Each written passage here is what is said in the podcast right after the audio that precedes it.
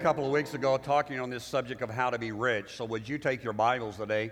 Go to the book of 1 Timothy, the sixth chapter, where we've been over the past couple of weeks. We're going to pick up there. As you're doing that, let me say hello to our campuses, those strategic partners that come alongside of us each week uh, to make a difference in their community. So, we welcome you today. My name is Eddie Couples. I'm the lead pastor for Love and Truth Ministries, and I'm glad that you're with us today. I believe that God has a word for you, so would you get ready to hear what God says?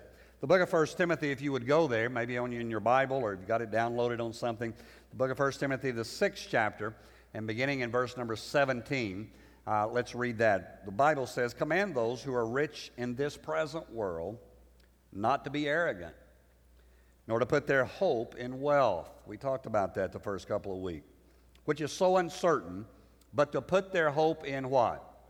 God, right? Come on, say that. God, right? That's what we're supposed to put our hope in who richly provides us with everything for our enjoyment. Think about that. Everybody told you God was mad at you. God didn't like you. God was dangling you over hell, just getting ready to snip it off and let you go. He says, I want to give you everything for your enjoyment. Then it goes on to say, very next verse, we haven't been in this verse yet.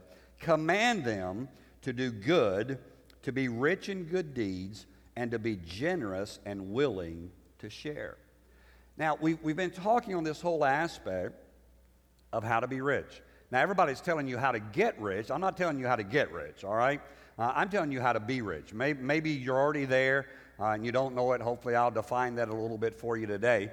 Uh, or, or, maybe you're saying, one day I'd like to be rich. And, and there's nothing wrong in wanting to be rich. We, we kind of get sold a bill of goods sometimes that, hey, you shouldn't want that. The Word of God tells us that believers can be rich. Uh, but He says there's a way to do that.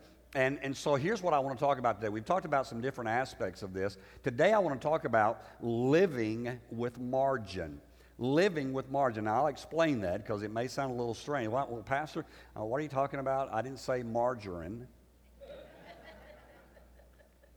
You know, I didn't say, you know, I couldn't, but can't believe it's not butter. I said margin, all right? Uh, the word margin means this an extra amount of something that can be used if needed. Now, look at that again. An extra amount of something that can be used if needed. That, that's how we are supposed to live. We're, we're supposed to live life with margin. We're supposed to have some at the end of the day, the end of the week, the end of the month. We, we shouldn't be living uh, under that, that, you know, paycheck to paycheck mentality. We shouldn't be. You say, well, Pastor, if you knew what my paycheck was, well, I'm going to help you with that. You ready? All right. here's, here's what the scripture says there. In verse 17, he talks to us about uh, our hope kind of migrating. In other words, that, that once we begin to be a little blessed, we begin to make a little money, that if we're not careful, we, we begin to let our hope get into our money instead of to God. And, so he, made a, he gives us a couple of things that we need to do. First of all, he says to keep your hope from migrating, here's what you've got to do you've got to pre decide to do more and give more. If I don't want my hope in money or in my hope in stuff, then I've got to make a determination right now today that I am going to do more and I'm going to give more. Now, I, I know that that I was, I just figured that the whole church would erupt and we'd stand up and clap, and I guess not. All right, well, let's go to the second point. If God has blessed you with more than you need, you oh, Pastor, I need it all. I, in fact, I, I need more than enough. You know, you said God's more than enough. I need more than enough. I, I, well, but when you were making half of what you're making, now you were making it. Well, glory. We have installed seatbelts on your seats today. If you want to put those on, it could be a bumpy ride. If God has blessed you with more than you need, it is so that you can share your abundance with those in need. Well, Pastor, I thought God blessed me so I get a bigger this and better that and an upgrade there. And I, we, we talked about upgrades last week. We said God doesn't care for you to upgrade, but what God is saying to us is look, I want to bless you, but I bless you so that you can be a blessing. We are blessed to be blessing. That's why God has blessed us, and that's why we get to live uh, in this nation that we live in, and we have the opportunity to go forward and to see great things happen. Now, uh, for, for many of us, our, our issue is, is that we just don't feel rich. I mean, I just, if, if I were to come to you today and say, Are you rich? You go, Well, of course not, Pastor. Because you think I want a loan or I was going to take an offering or something. And, oh, no, Pastor, I'm not rich. But the truth is, if you make over $37,000 a year household income, you're in the top 4% in the world. Now, if you're in the top 4% in the world, I would have to say to you, you're rich. Well, I don't feel rich. I know we'll address that in a minute. All right, I don't, I don't, I don't feel like I'm rich. I, I look at, and, and, and, I don't feel, I, I got it. I understand. All right? If you make $45,000 a year or more household income, are you ready for this? You're in the top 1% in the world. So those of you who are hanging out at 37,000, just look around on those making 45,000 plus and go, y'all are rich. You're stinking rich. You don't know it. Now again, I thought there would be just great excitement. We came to church thinking we were poor and now we found out we're rich. The Word of God tells us how to live that way. See, our, our, our problem is, is that we don't feel rich. I, I don't feel like it. I, well, I don't feel it. Well, the reason is there's a couple of reasons, but, but one of the biggest reasons is that we don't live with any margin in our life. We, we don't have any extra. We don't have anything that's, that's a side over here that, that we live on and, and that we're, we're living here, but we've got a margin over here. The, the other reason, I'll give you this one, and this one I won't spend time with, but the other reason that we don't feel rich is because we are always looking at somebody who is ahead of us and comparing ourselves by what they have right? I mean, when, when your 25 year old kid gets married and looks at you and thinks they ought to have the same house you got, no, come on, shout. You know, I'm preaching better than you're amening right now, all right?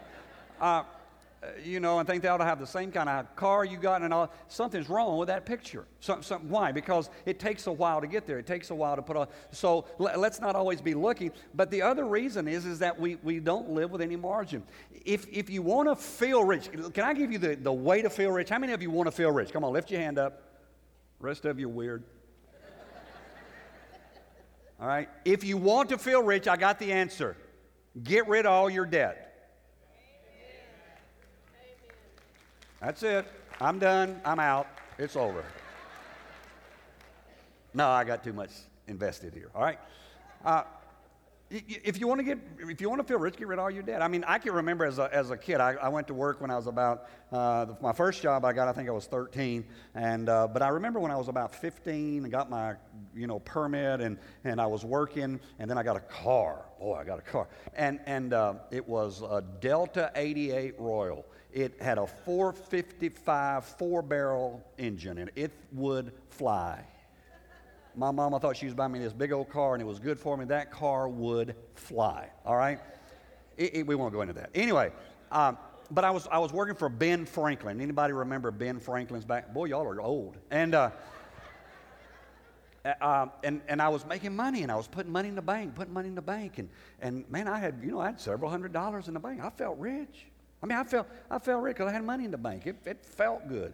Um, I, I guess the, the, you know, the, the moral of that story is, is that move home and live with your mom and daddy. You'll feel rich. I, I,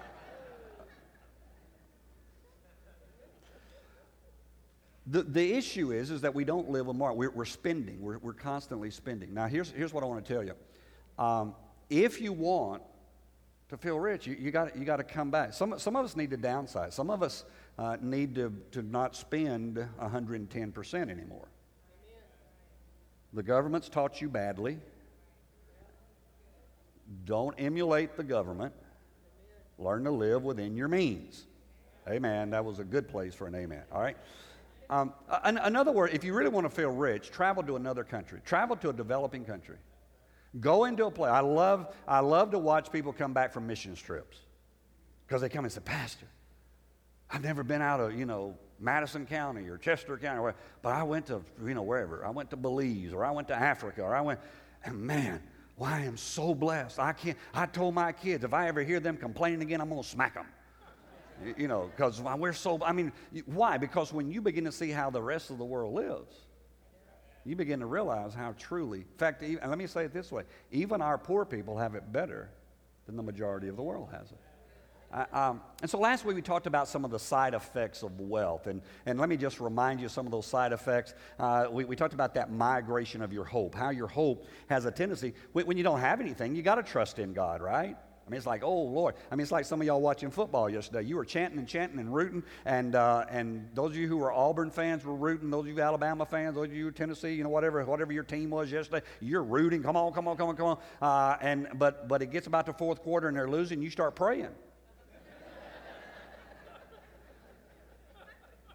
Right? I mean, when you're poor, you, you don't have anything to depend on. You just go, oh, Jesus, show up now. But you start getting some things, and, and you know, your, your hope kind of begins to move into your stuff. Uh, and, and what we find is, is that if your hope is in wealth, you'll begin to hoard things. You'll begin to become tight-fisted with things. And, and you'll attempt to